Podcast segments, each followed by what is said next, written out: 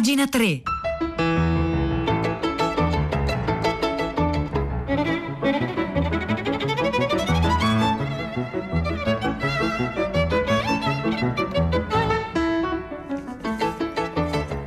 Sono le 9, buongiorno da Vittorio Giacopini, benvenuti a pagina 3, la cultura nei giornali, nel web, nelle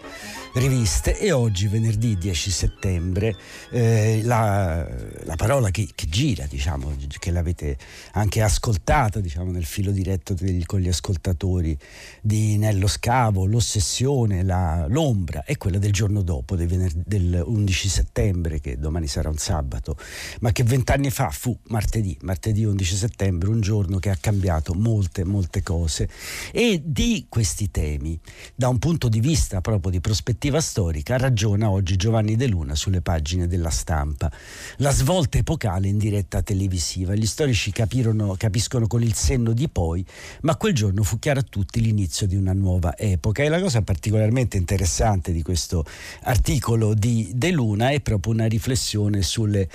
tempistiche del, del, metodo storico. Di solito appunto la storia arriva dopo, arriva col senno di poi, fa l'esempio di Restif della Bretonne che nel, il 14 luglio del 1789 davanti all'assalto della Bastiglia passeggiava per l'Île de Paris e non si rese conto subito, ma invece l'11 settembre del 2001 non ci fu bisogno di aspettare tanto, ci fu un trauma fragoroso che eh, per la prima volta un'azione paragonabile a un atto di guerra colpiva direttamente il territorio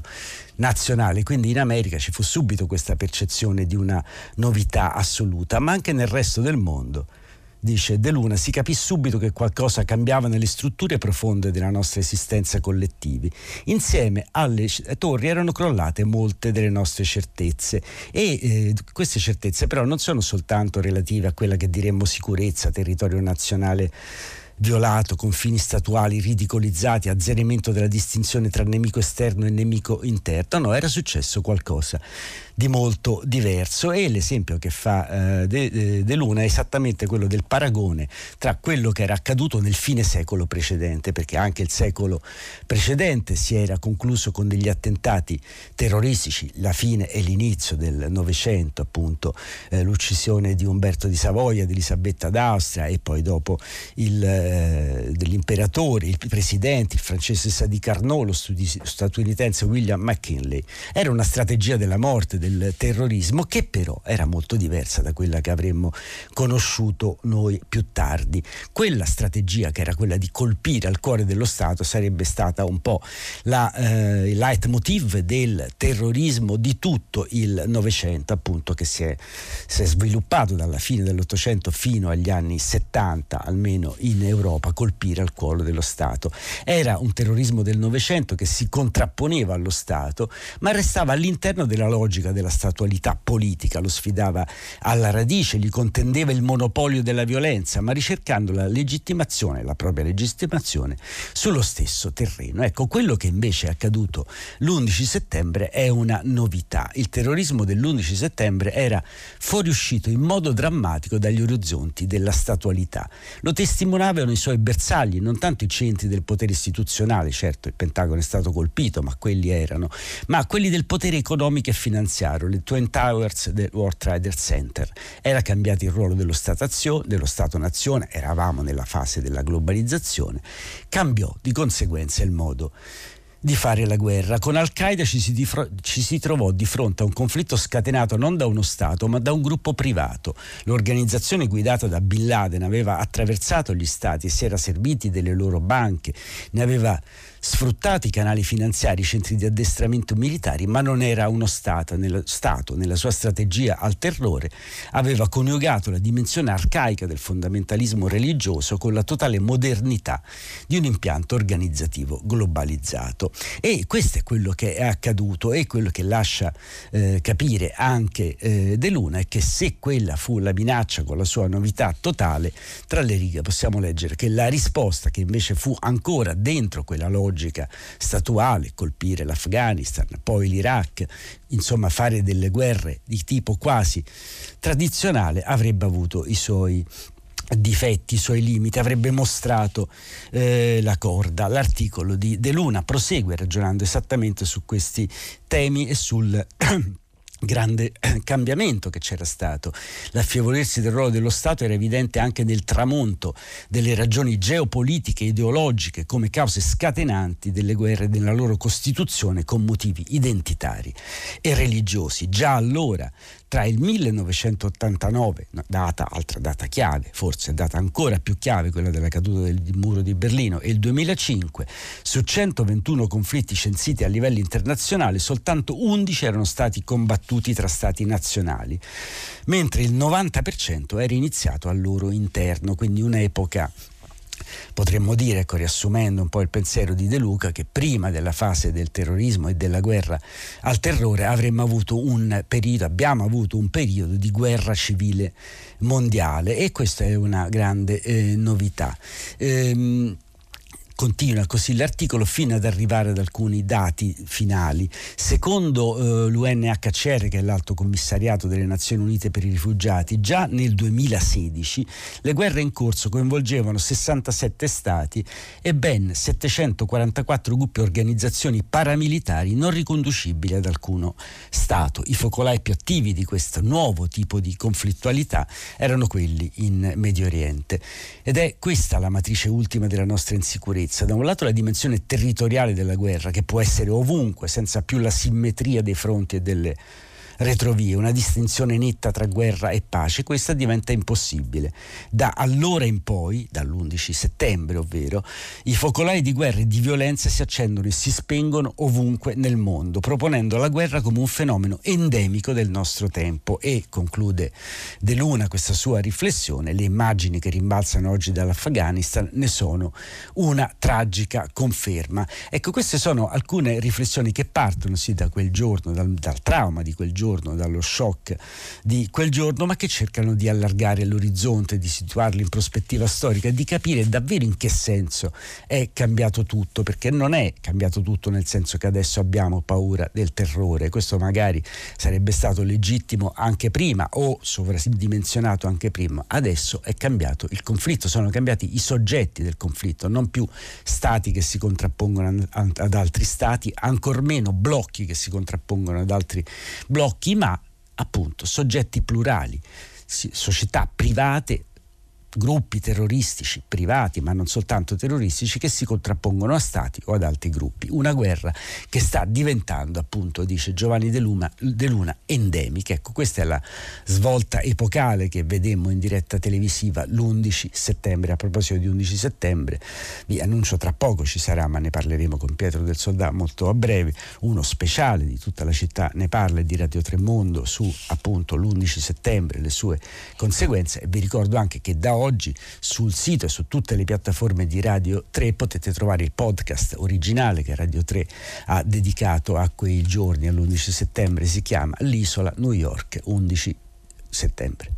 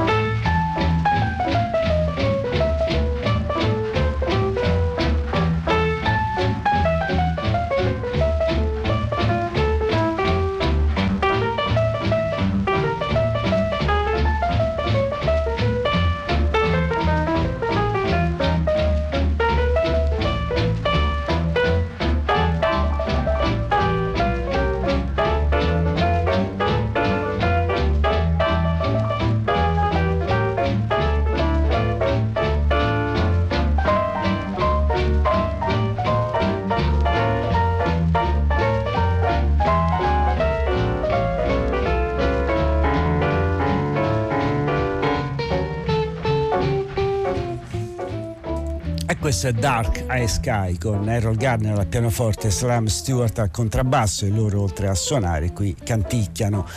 allegramente, diciamo. Noi andiamo avanti. Pietro del Soldà è collegato con noi dagli studi di via Asiago per anticiparci appunto quello che vi accennavo, lo speciale di Radio Tremondo e di tutta la città ne parla dedicato all'11 settembre. Ma insomma, raccontaci meglio, Pietro. Buongiorno. Eh, buongiorno Vittorio, a te, l'ascoltatrice e gli ascoltatori di pagina 3. Così io e Luigi Spino la saremo insieme al microfono dalle 10 alle 11.30. Abbiamo messo insieme le forze delle due redazioni per una puntata che non sarà eh, soltanto di celebrazione o di memoria, ma di analisi, anche perché, diciamolo pure, forse mai nella storia era capitato che un anniversario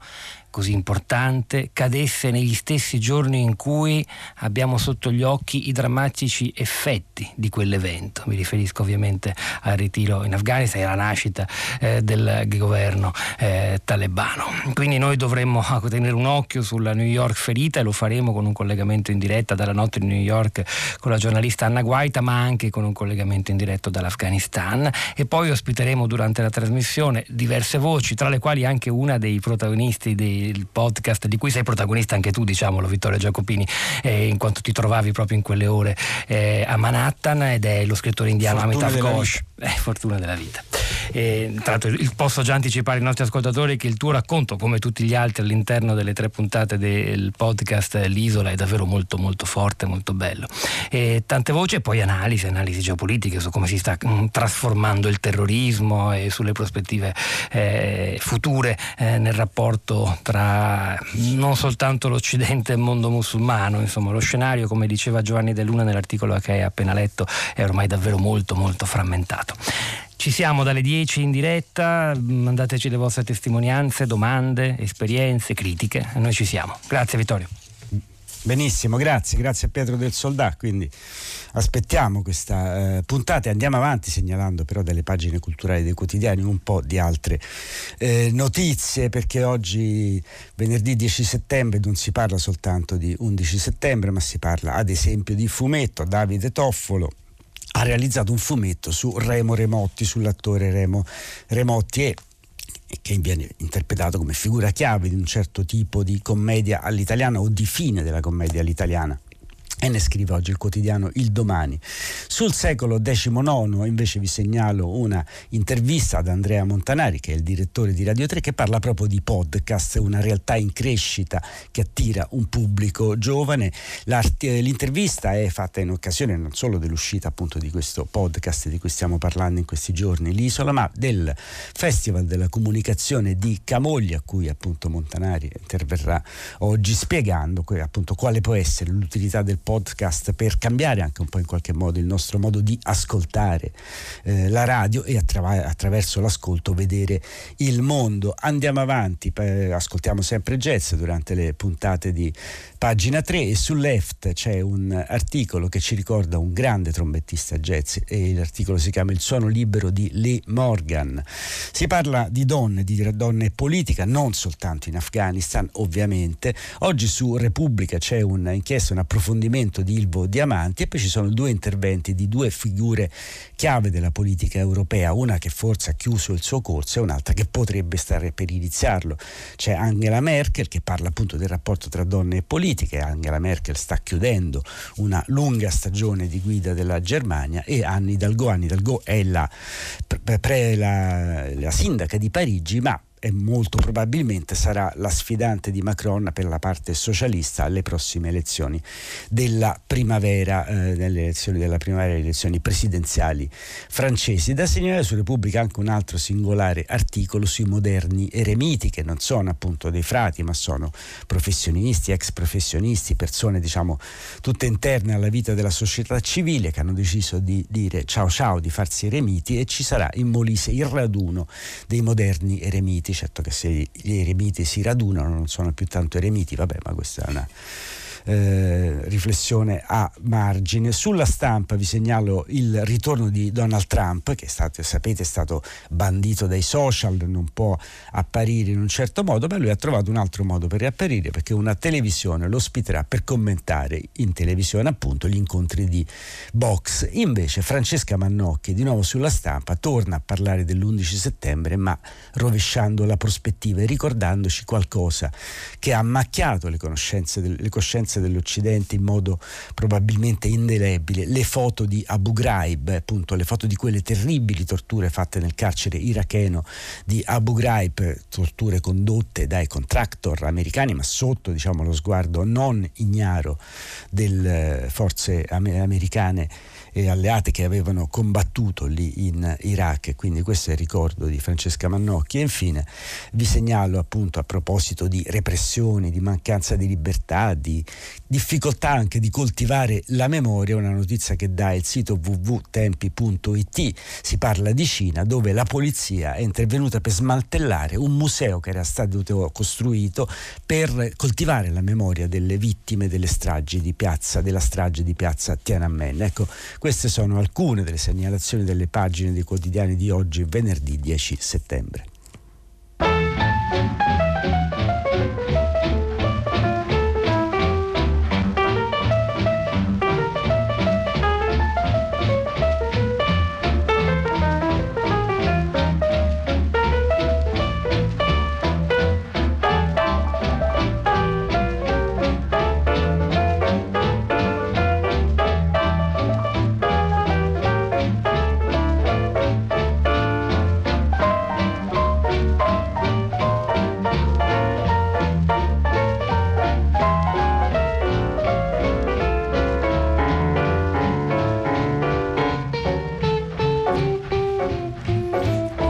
Continuiamo allora a ragionare su questo mondo frammentato dove il conflitto rischia di essere endemico e dove il nemico, eh, la distinzione tra amico e nemico e la distinzione tra pace e guerra è diventata sempre più difficile da eh, tracciare. Ma adesso vent'anni dopo, vent'anni dopo siamo ancora alle prese con questo problema. L'affermazione dei talebani suscitano un poche apprensioni anche perché dietro diciamo, questa eh, affermazione dei talebani potrebbe nascondersi il ritorno dell'estremismo islamico di marca terrorista, semplicemente terrorista, ovvero una nuova Al-Qaeda, insomma il ritorno della jihad. Bisogna capire però che cosa è cambiato, come si sta modificando questo orizzonte, quali sono le prospettive del eh, futuro. Le nuove sfide dell'estremismo islamico il titolo di un lungo articolo che il grande esperto di Medio Oriente Gilles Kepel dedica al tema sulle pagine di eh, Repubblica, che parte proprio dalla stessa riflessione che aveva eh, fatto De Luna, cioè sul fatto che gli attentati dell'11 settembre sono, non, so, non sono stati soltanto quella cosa che sono stato, quella cosa atroce che sono stato, ma sono anche uno dei cardini della storia contemporanea. Allora questo cardine, diciamo,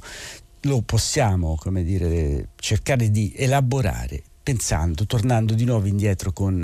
eh, la storia, quello che dice Capelle è che la contrapposizione schematica posta in termini manichei tra Occidente laico e democratico e Oriente islamista non corrisponde, ovvio, del tutto alla complessità del reale, ma questo è ancora più evidente ed è ancora più ride- evidente. Se ricordiamo che all'indomani del 15 febbraio del 1989 la disfatta dell'Armata Rossa in Afghanistan fu relegata alle pagine interne dei quotidiani che cosa si diceva invece sulle prime pagine dei quotidiani? Si parlava della fatua lanciata dall'Ayatollah Khomeini contro Salman Rushdie, contro l'autore dei versi satanici che veniva condannato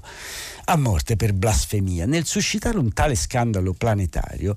la guida suprema della Repubblica Islamica sciita dell'Iran sottrasse le luci della ribalta ai rivali islamisti sunniti, eclissò il loro successo geopolitico contro la super, superpotenza sovietica e lanciò un guanto di sfida direttamente nel territorio dello Stato europeo perché Salman Rushdie era cittadino ed è cittadino britannico, a quel tempo viveva, adesso credo viva in, eh, negli Stati Uniti, a New York, ma allora viveva a Londra. Al-Qaeda nacque dunque come risposta alla frustrazione della jihad sunnita per essere stata spogliata dalla vittoria afghana che le apparteneva. Quindi, come vedete, questa lettura che da Kepel ci parla dell'origine dell'11 settembre, anche dell'origine del del terrorismo islamista come di una sorta di partita interna dentro la complessità del mondo islamico, del mondo sciita e del mondo sunnita, che insomma appunto quello che sostiene è che Al-Qaeda nacque proprio per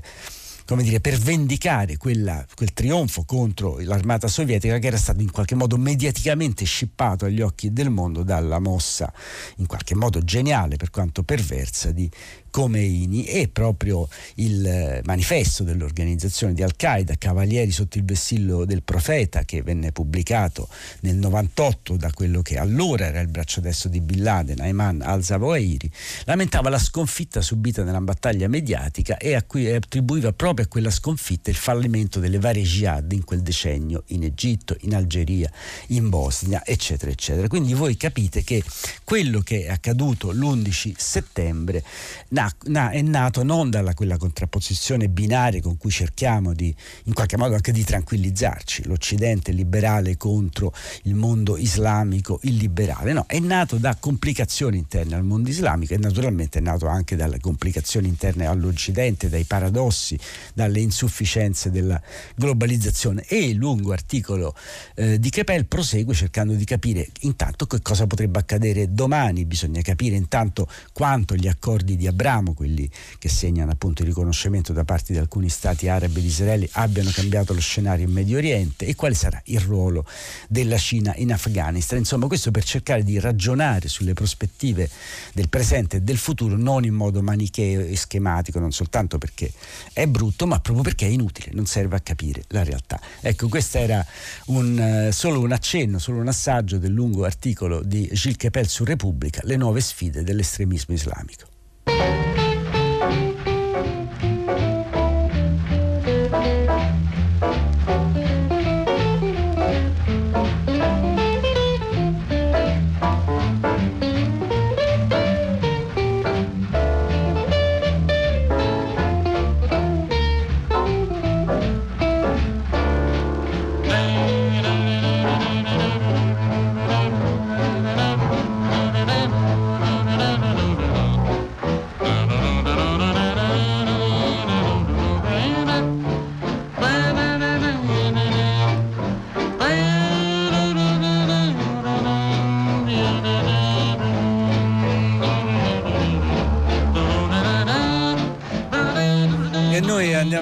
Che abbiamo parlato di questo grande, vasto, frastagliato fronte del conflitto contemporaneo, la guerra endemica, come dice eh, De Luna, ma insomma non illudiamoci, ci sono altre guerre che invece avvengono tutte sul fronte per così dire interno, perché se ne parla, ormai sta diventando quasi uno slogan stucchevole quando si parla di femminicidio, come se questa formula risolvesse un po' tutto, ma invece non ci si ragiona, non si entra dentro la dinamica. E quindi per uscire forse da, eh, da, questa diciamo pigrizia del pensiero sarebbe il caso di eh, affrontare il tema in modo modo più eh, diretto e più generale. Lo fa su InfoOut Lea Melandri che ci racconta il conflitto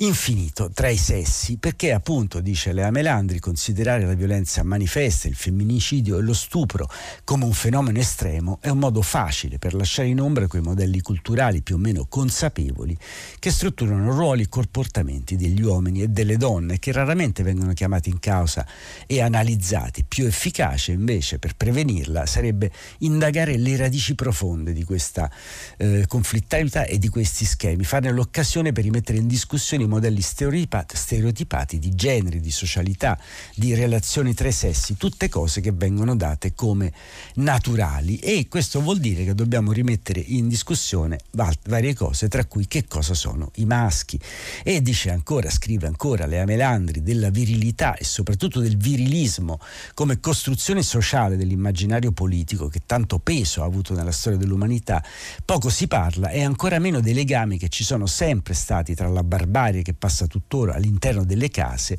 è quella che affligge da sempre le strade del mondo. Fermare l'attenzione sulle donne viste quasi esclusivamente nella posizione di vittime o eroine di una disperata resistenza è il modo più rassicurante per allontanarle da esperienze comuni, non per doversi riconoscere in una normalità che assomma ai tratti di una servitù volontaria, quelli di un'apparente emancipazione dai ruoli tradizionali e quindi non si può tacere, tacere sugli uomini e sulla violenza di cui si sono per millenni accaniti contro la metà femminile del genere umano e sui loro simili è un modo per non affrontare la particolarità di un dominio che ha a suo fondamento la separazione tra natura e cultura, tra sessualità e politica, tra eh, vita superiore e vita inferiore. Quindi questa è una sorta di rimozione appunto che cerca di dimenticare proprio la, eh, la profonda, diciamo, come possiamo dire, diciamo, la, il potere che è nascosto proprio nelle distinzioni tra sono alcune delle riflessioni che fa Lea Melandri, ma l'articolo nella sua complessità lo potete trovare.